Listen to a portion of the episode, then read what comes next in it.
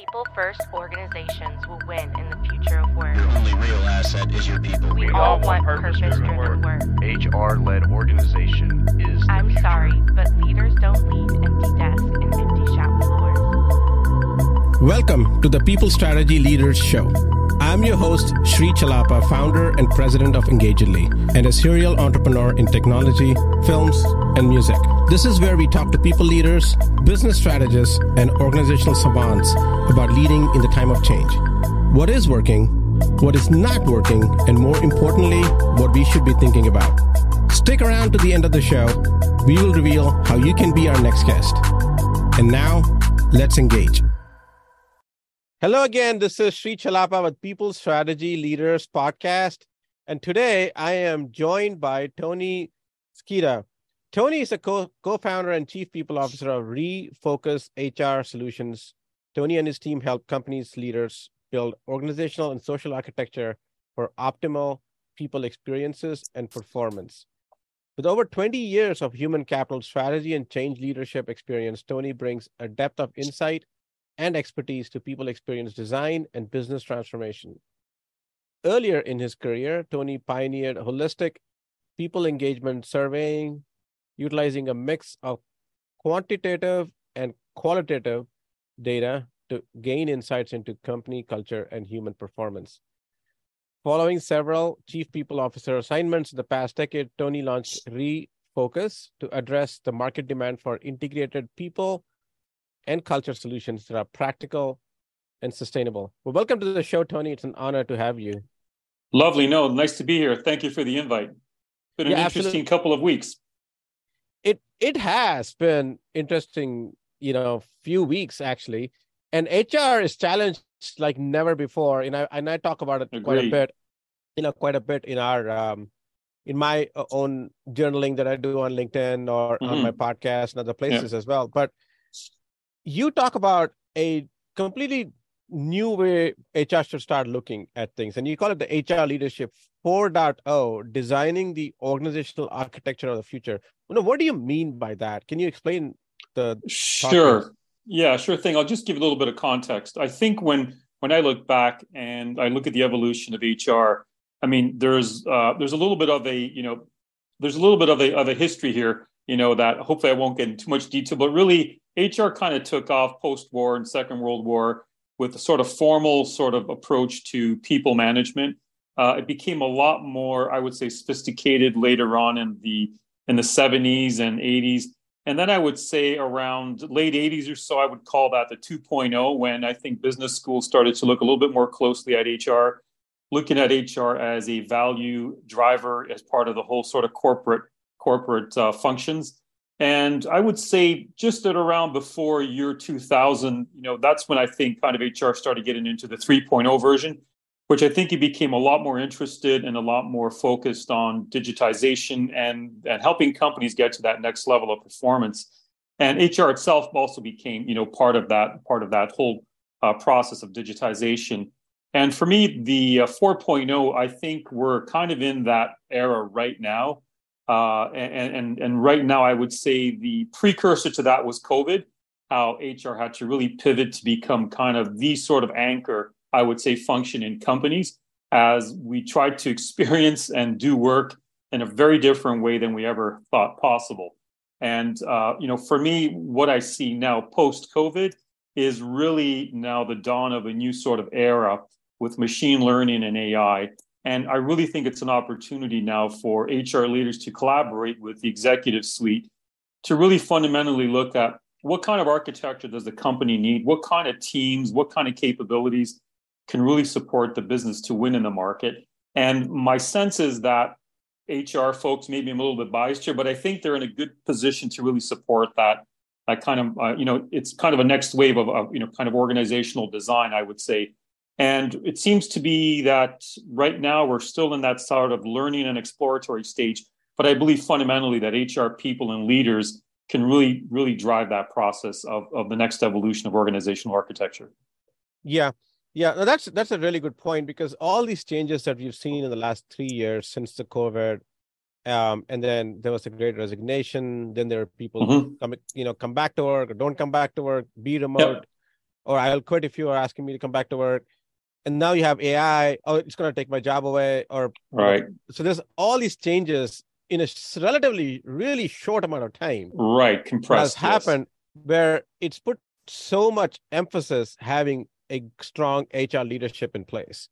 Absolutely. And I, and I, don't think HR has been challenged so much as in the last three years as has as ever before. You know. Yeah, and, I, I would agree with you. I mean, that's and and that's why I'm thinking, you know, in my the way I look at the arc of history here for HR, it really is a new era for for HR. Yeah. So you know, there are you know one of the things that I talk about sometimes in my in my uh, thought process that I talk about uh, in other shows and stuff is there's organizations that are sales led, there are organizations that are brand led, there's mm-hmm. organizations mm-hmm. that are product led or services led. You know, we haven't really talked about organizations that are HR led. You know, and I think we are going to start seeing more and more of HR led organizations where people practices are driving mm-hmm. organizational strategy yes. uh, in some ways. So, and you said you and you said in our discussion before this, uh, mm-hmm. before we were chatting, about how you think HR should be in the driver's seat, and uh, to me, it it's it's the same in the same mm-hmm. vein as mm-hmm. HR led organizations. So can you can you explain that a little bit more on what that sure. means and what HR should be doing? No, really good, really good points. I mean, I've been privileged, uh, Sri, that I've been able to work in all kinds of different industry segments and scale of companies, anywhere from like 20,000 employee plus to like 50 employee or less startups. And my sort of my joy in HR really is helping leaders figure out uh, what do they want, what do they want in their culture, and what do they want have to have as an experience for their people that's going to really help them drive a great uh, customer experience and great and great and great uh, growth and development in, in, the market. For me, the the whole the whole conversation about HR leadership, I'm I, I'm a little bit older, I guess, you know, so I've been around a bit, so I know that there's been conversations now for 20 plus years about the strategic value of HR. Uh, I think post COVID, I think, or during COVID, actually, we saw that that answer, I mean, that question was answered fully in my view. Uh, obviously, now we're in a stage where we're kind of feeling out what does post pandemic uh, organizational life look like? Uh, all the surveys out there seem to suggest that work from home is really a preference. Uh, and though, you know, I've been debating back and forth with a lot of colleagues on LinkedIn and other platforms that the decision of how companies work or or organize is really best nested within the executive team and the leadership, and obviously with the people at some point, because they have to really drive performance and execution of what their strategy and deliverables are. And I still I, I see the same tensions now, and the tensions now is how can we make a place, uh, you know, uh, that we're going to call a company that's going to be compelling for talent, but also how are we going to do it now with the introduction a little bit more broad scale of machine learning and and AI. I mean, I've worked in advanced manufacturing segments where that's been going on now for 20 plus years. And so we've had to learn from the HR how does the role change? How is the skill set different where you have a lot more uh, you know artificial intelligence and machine learning and these are gradual things but right now with the more wholesale adoption of seems like ai platforms and the maturity of them i think there's going to be fundamentally a lot of companies especially ones that rely on uh, a lot of uh, you know intelligence and data and creative process. I think those are going to be the op- those are going to be the companies that are going to look for opportunities to to better equip their teams using these platforms. And I don't know what the future is going to be. As you mentioned, there could be potential job dislocation or job loss, but the way I'm looking at it is almost like there's going to be a realignment. And and what I'm suggesting is HR leaders should be at the forefront of that because I think the introduction of these kind of technologies are going to shape the workflow. They're going to shape how people interact with technology. And more importantly, how do they deliver service? Uh, there was an interview this week with the CEO of, of IBM, uh, you know, and, and he was talking about already they've been starting to deploy platforms and where they're seeing the most, uh, I guess, uh, positive sort of uh, application of this is in back-end functions backend functions, you know, including things like HR and finance. So I'm, I'm thinking there's going to be a lot more around that, but I really want, you know, in my view, HR to be at the helm of this conversation to talk about how to deploy these things in a responsible manner, but also in a way that's going to bring a lot more, I would say, you know, productivity, but also a lot more joy. As you probably know, and you've been around for a while, as well in the HR space. Some jobs are just, you know, could be mundane, repetitive, boring. I think there's an opportunity to really enrich roles and responsibilities and look at really the skill and the skill set of the future. And this is where I think HR leadership can really be driving this. Yeah, you know, I was I was listen, I was looking at this uh, news article that came out a couple of days ago. I don't know if it was a couple of days ago or a week ago, but I read it a couple of days ago. Uh, Wendy's, mm-hmm. you know, has an AI bot now taking your orders. Uh, mm-hmm. they, they're they're debuting it. They're testing it in the Columbus, Ohio market, which is right. They do a lot of these fast food testing sites. Uh, I don't think this is even a question of whether this is going to be the case. I think right. it, it is going to be. It's a question of when. It's going to be the case, right? Is it going yeah. to be this year? Or is it going to be next year? McDonald's yeah. is doing that in uh, in Dallas area right now, yep. um, where you have such fast response times from AI now that you can actually feel like you're talking to a human being when mm-hmm. you're placing that burger order, Agreed. or complaining complaining about your cable bill, or yes. Or any of those issues. Which that means hundreds and hundreds of thousands, maybe millions of contact center and order taking jobs, if you will, mm-hmm. are at risk. Are at risk, and that's an HR mm-hmm. problem to solve. It is. It is. it's because not, you, as an HR, your responsibility is not just to the company's profitability and bottom line. Your mm-hmm. responsibility is also the people that you that you are under the purview that are under your purview. So if you are yeah. working at AT and T or Comcast or any of these large telecom companies, or if you're working, you know, at Wendy's or. McDonald's mm-hmm. or Taco Bell or whatever, and you have now hundreds, if not millions, of these employees whose jobs are at risk um, and it's going to cause un- social unrest. There's going to be all kinds of issues that are going sure. to cause within the company itself.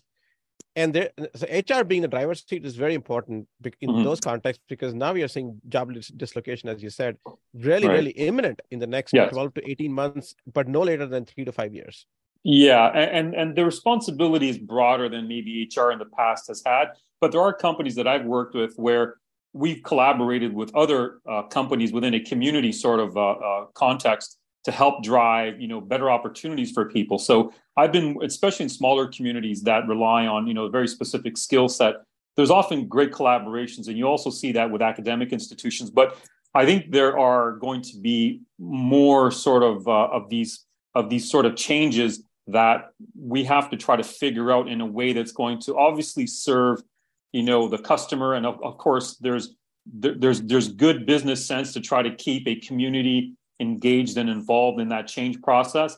But ultimately you know if we can determine what's going to be that that sort of right mix of how to bring in new technology that's going to help make jobs better more enriched and then we're going to obviously see some impact. And you know just as a little exercise I, have done a few times i've gone on ChatGPT and some other platforms and said you know what is the impact of you know wide scale adoption of AI, right? and and one of the biggest issues there's obviously impact to jobs, workflows, productivity, and you know, and where, and where I think we we have to come from as HR leaders and even business leaders for that matter is how do we do this in a way that's going to get the best out of our people and it's going to be the you know the best optimal sort of approach for humanity ultimately people are part are the business you know no matter where you are I mean, and, and, I remember when I was doing my master's, you know, 20 plus years ago, there was visions that, you know, there would be companies with like four or five people in them, right? that hasn't been the case. In fact, what we've seen is a whole now uh, hierarchy of more and different complex jobs to support digitization and new ways of doing business. And so I think now we're kind of at that dawn of that new era. And I believe if we have, if we put in front, in the front and center, that we're trying to improve the culture, we're trying to improve the employee experience and the people experience, and also trying to improve, improve the bottom line and the customer experience. I think that's a really great starting point. And you probably know, Sri, there's companies that operate out of Europe and already now facing uh, essentially which is which is a European Union approach to understanding AI impacts not only in workplaces but in society. They're probably a little bit ahead of the curve, but I think it's very instructive for us to see what's happening there because I think they obviously take a little bit more of a different uh, kind of approach to try to shape conditions uh, and also to have a little bit more collaboration with employees and stakeholders. And I'd like to see obviously more of that as well uh, in, in, in North America. Uh, and so that's where my sense is that this is a really good opportunity for HR to step into that place. Yeah, I think one of the big impacts, as you mentioned, uh, you know, HR has to play a big role. But one of the big impacts because of all this change mm-hmm. is that they really have to double down on learning and development yes and upskilling their workers because yes if you were i'm going to go back to this contact center uh, or call center or Mhm. order taker jobs you basically have a time window of 18 months to reskill yourself Mhm. to do something more and i don't know what that more is or Right. is but Yes. that's for i guess at&t and comcast Yes. and wendy to figure it out but but there is more um there is something that they have to do very quickly on that and who plays a role in that hr right Yeah, and yeah, and and that and the part of me, uh, you know, and when I when I when I have these conversations with colleagues and business leaders, I'm not saying that HR is going to figure it out by themselves. I'm saying HR should be kind of the catalyst and the driver of this because the impact is not necessarily just to the you know productivity side of the business, but really it's going to be ultimately the way they're organized as a company. And Yes. and I believe what they're going to do is hopefully be a broker for uh, for essentially bringing the best options forward and trying to implement those. Because where there are you know restructurings or realignments you're going to have to do that. And i'm a big believer we do that with care with care consideration and compassion. People we're all we we've all i'm a worker. We've all been workers. We have friends colleagues family. We ultimately want to do what's good for them as well obviously as we serve a company. But in my view this is where if we take that collaboration approach if we involve people as well I think that's going to be the best approach as well. I think you're going to get a better adoption and you're going to get better utilization of whatever technology you have. And Sri, I've had experience doing, you know, implementation of ERPs and any major platform. And you know that it's very, very difficult to make that change happen unless you have the full kind of not only buy-in, but really participation of people that are going to be impacted. Yeah, yeah. And I think about the culture too. You know, if a Mhm. CEO is thinking, okay, I've got these 700 people in my call center in Alabama, Yeah. I can automate them. That'll save me a lot of money. Yeah, I can do that as a CEO. Now, or as a ops person, know, Mhm. COO, I can do that. But an HR mindset would say, yes, I can do that, but what is the impact on them? You have to Yes. think about that. Yep. Uh, but also a broader collateral damages on your culture. Exactly. th- there's there's other 10,000 people who are going to be thinking, okay, now we just let go of 700 people with very little notice, Mhm. and we didn't even attempt to retrain them or bring Mhm. new new aspects of new work to them Right.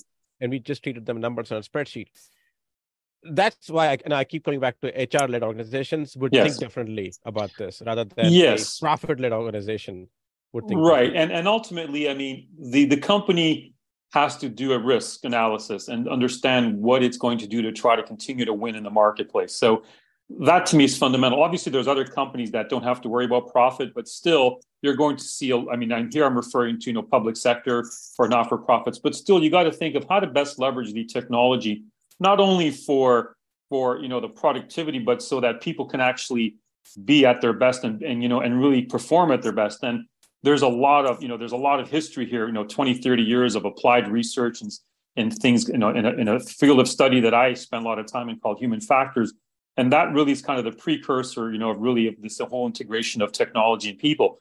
But if you look at a company holistically you're right uh, Sri, there's opportunities to upgrade the skill set and to have a kind of a career pathing that's going to be a little bit different. It's going to take a little bit more time but I believe if you make rash decisions and you look at trying to make cuts for the sake of trying to gain short term productivity, one, it hurts your culture. Two, you're also going to have an impact on the people that are there left in the company and also in terms of your brand. So, what I'm hoping and what I'm really, this is why I'm urging, you know, HR leaders to have these conversations because we ultimately will go through some ups and downs. But at the end of the day, we want to come out of this period where we think we've designed better better architecture for companies. We've designed better experiences because they ultimately also translate to people. And it's probably instructive to look back at what banks did years ago, Sri, when they started to go to the ATM route.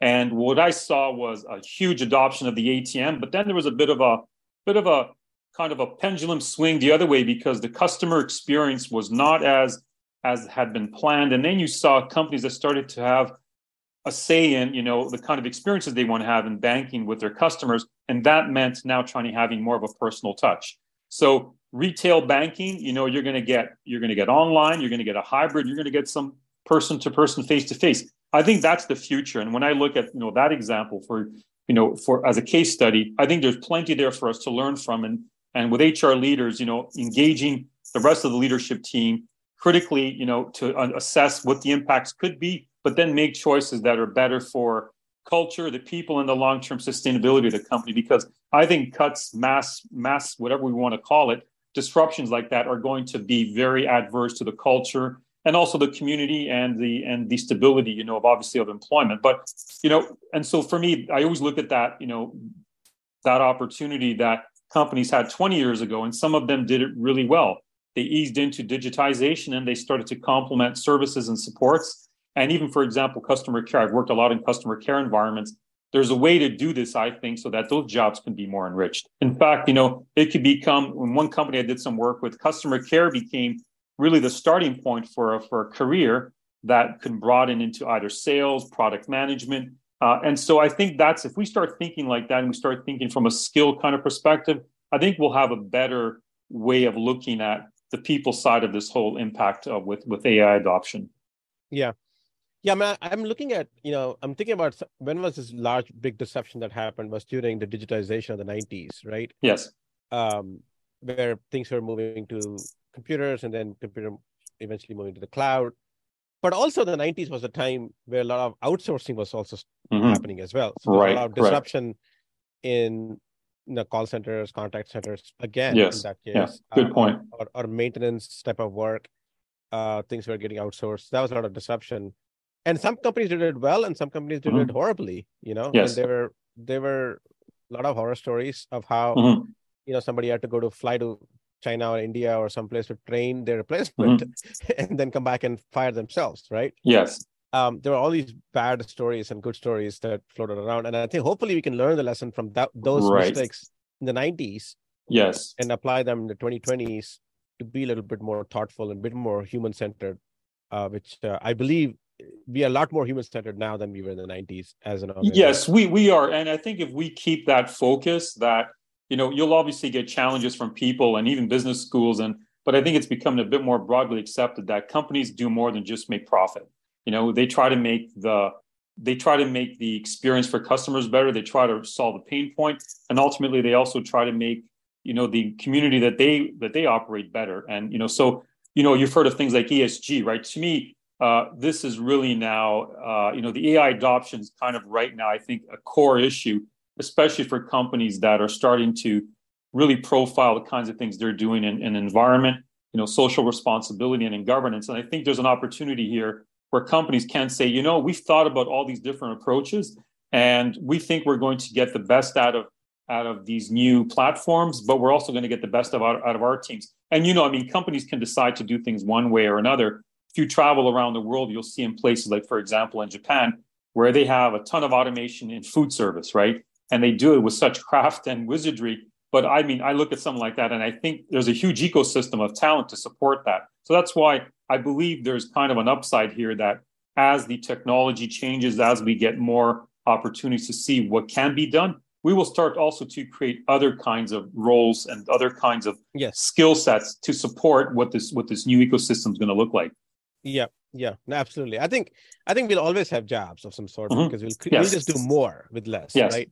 Yeah. I mean, what you know, less than two percent of the U.S. population is engaged in farming. Hmm. And, and, that was not the case, you know, 80, 90 years ago. It was right. you know, 40, 50%. And I, Correct. I, I yeah. use this example a lot to say that doesn't mean now we have 40% of the population completely unemployed. Mm-hmm. They just are doing more, more, maybe more fulfilling things. Maybe they're doing something else that are more creative in nature. You know, if you don't have to answer uh, angry customers call, I I would say that's a, a good thing. that's a good thing. Correct. Exactly. Yeah. You know? um, yeah. So so I think uh, there are some positive benefits to come out of that, but there will be pain along the way. Yeah, and, and I believe this is where if we take the care and we take an approach that, as you mentioned, is human centered, and that's what I fundamentally believe in. We need to treat people like that they were, you know, active and contributing members to to to the business. And I think there is there is some sense of uh, uh, you know care that we should be taking. For me, it's just it's just as, it's part of how I you know was was brought up, and that's part of my DNA. And I've been involved in you know restructuring work in the past, and it's sometimes you can't avoid it, but there's a way of doing it with dignity and respect for people, and there's a way of doing it also so that there's potentially a bridge to other opportunities. And so I think, as you mentioned, Sri, there's a ton now of learning management systems and opportunities where people can get a lot of just in time learning to support kind of a new skill set and maybe potentially a new role. So, what I'd like to see is a lot more leveraging that. We implemented things like that in my past CRHRO jobs in a couple of places because we knew that if you can do training, right, that no matter how good you are in the training is, people will eventually not be able to remember or recall specific knowledge sets or, or you know, you know, task sequences until they see a problem. And then what we started developing was kind of just in time tutorials where you can look, you know, get a drop down menu, look at the issue that you're addressing.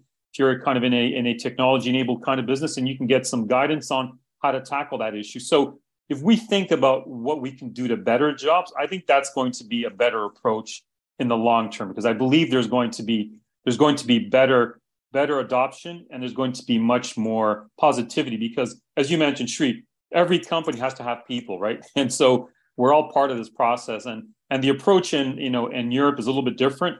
It looks like anyway because there seems to be a bit of ahead of the curve on the social impact but we should also pay attention to the similar sort of ideas and look and see how we can infuse some of that into the way we're going to make change happen in, in the future here.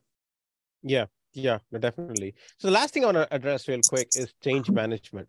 Yes. Um, there obviously requires a, a big motion in change management. Correct. So what advice would you give HR leaders as they're looking to look, you know, start really assessing the impact of these changes that are staring at us right now? Yeah, good, really good question, and it's one where um, I think a lot. Uh, I think a lot about this issue because no matter how many times you've done it, things are always a little bit different in different companies and culture and depending what era we're in. But my principled approach is one, you try to get an understanding of what the impact's going to be across a company or across an organization. Then you start to drill down, you know, how is that going to relate to, you know, whether it's a function or operations, supply chain, whatever the functions are, and then start to have conversations with leaders in those areas of what is the universe of possibility in the short term and then in the longer term, you can start to play that out later on. But ultimately, what you learn through that process, uh, HR can then start to develop a narrative around how the company will embark on this journey, this journey of, you know, of modernization, of this journey of really building out its capabilities. And that is, I think, a narrative that if you if you get the principles right up front, for example, that you're going to do whatever you can to minimize, you know, potential job loss. You're going to do whatever you can to get people in a position where they can either upskill, get trained, and transition. If you have those kind of principles set out, I think that becomes part of your narrative. I believe it's really incumbent to start the conversation. I yeah. think you cannot uh, be sort of planning and then, you know, all of a sudden, you know, day two or day four, you decide this is the plan and we're going to execute it. It doesn't work like that. And I've been enough involved in change and business transformations that you got to bring people and you have to meet people where they're at. And then you have to have a really open airing of, of, of issues and then providing providing the opportunity for people to give you feedback and to give you some kind of some kind of uh, you know ideas about what they're experiencing. And then as a team of leaders with hr hopefully navigating that and start to understand how we can better the next step and the next step after that. But my for change management for me it's one you got to understand where you're going to go. If you have a vision it's great but I think people are going to want to know automatically what's that what's that going to do for me or what, how's it going to relate to me. And I think if you don't have the answer, I think you should be honest. I think leaders should be honest to say we don't quite know yet.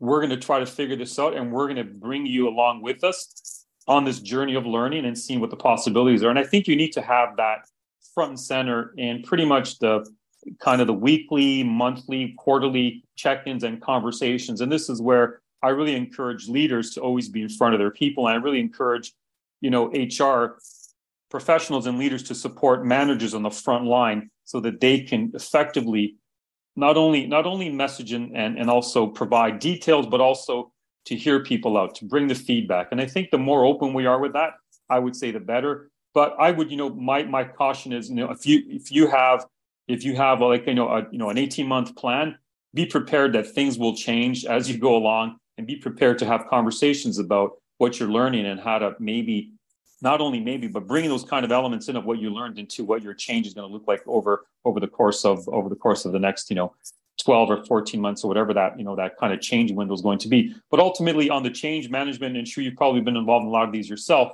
if you can be as honest as you can if you can be frank with people and you can be direct i think that seems to be the best approach. And for me uh, there are things that we often do in whatever leadership positions we're in they're not always going to be the most popular thing but we can do them with care and consideration and i think that goes a long way yeah yeah well that's uh with that, you know, we'll conclude this podcast. That, that was really, really interesting discussion, Tony. Uh, where can people uh, reach you and get in touch? Um, I mean, we have we have obviously a website. We also have uh, a page on LinkedIn, uh, and they can look there and they can reach out to me on LinkedIn. Uh, Tony Scida. There's not very many of them, but my company is uh, with our founder. We decided to have a name that was really about what what what brings good energy, and for us, it's focus. So that's why we call ourselves Refocus. Really if companies can really do that well, I think they'll they will have they will have a winning shot. And so they can reach out anytime to us on LinkedIn. And we're obviously trying to also bring people along on our team that are going to help this kind of journey forward as well. So we're kind of at the early stages of trying to formulate a game plan because some companies have already asked, you know, how do I how do I deploy, you know, different different parts of maybe of an AI platform? And so that I'm really happy that clients are reaching out to us for that. And so uh, that, that's something that to me I think is really, really, you know, responsible, but also really part of the learning for us because I don't have all the answers. It's early days, but I think the more we can share, the better it is. And by all means, anyone can reach out to me through LinkedIn, and I'd be happy to respond to any questions and uh, obviously engage in conversation because this is the way we learn. Excellent. Well, thanks, thanks a lot, Tony. It's been a pleasure talking with you. Perfect. Thank you, Sri. Sri Chellappa here. Thank you so much for listening to the People Strategy Leaders podcast. If you are a successful leader or a people strategist who would like to be on this program, please visit engagedly.com slash people strategy leaders podcast. If you got something out of this interview, would you share this episode on social media? If you know someone that would be a great guest, tag them on social media to let them know about the show and include the hashtag People Strategy Leaders. I love seeing your posts and guest suggestions.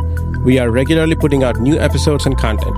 To make sure you don't miss any episodes, go ahead and subscribe. Your thumbs up, ratings, and reviews go a long way to help promote the show and mean a lot to me and my team. Want to know more? Follow me on LinkedIn and Twitter at Sri Chellappa. Thanks for listening. We will see you next time. And thank you to Patrick Ramsey, sound engineer at Kalinga Production Studios, for recording and mixing this show.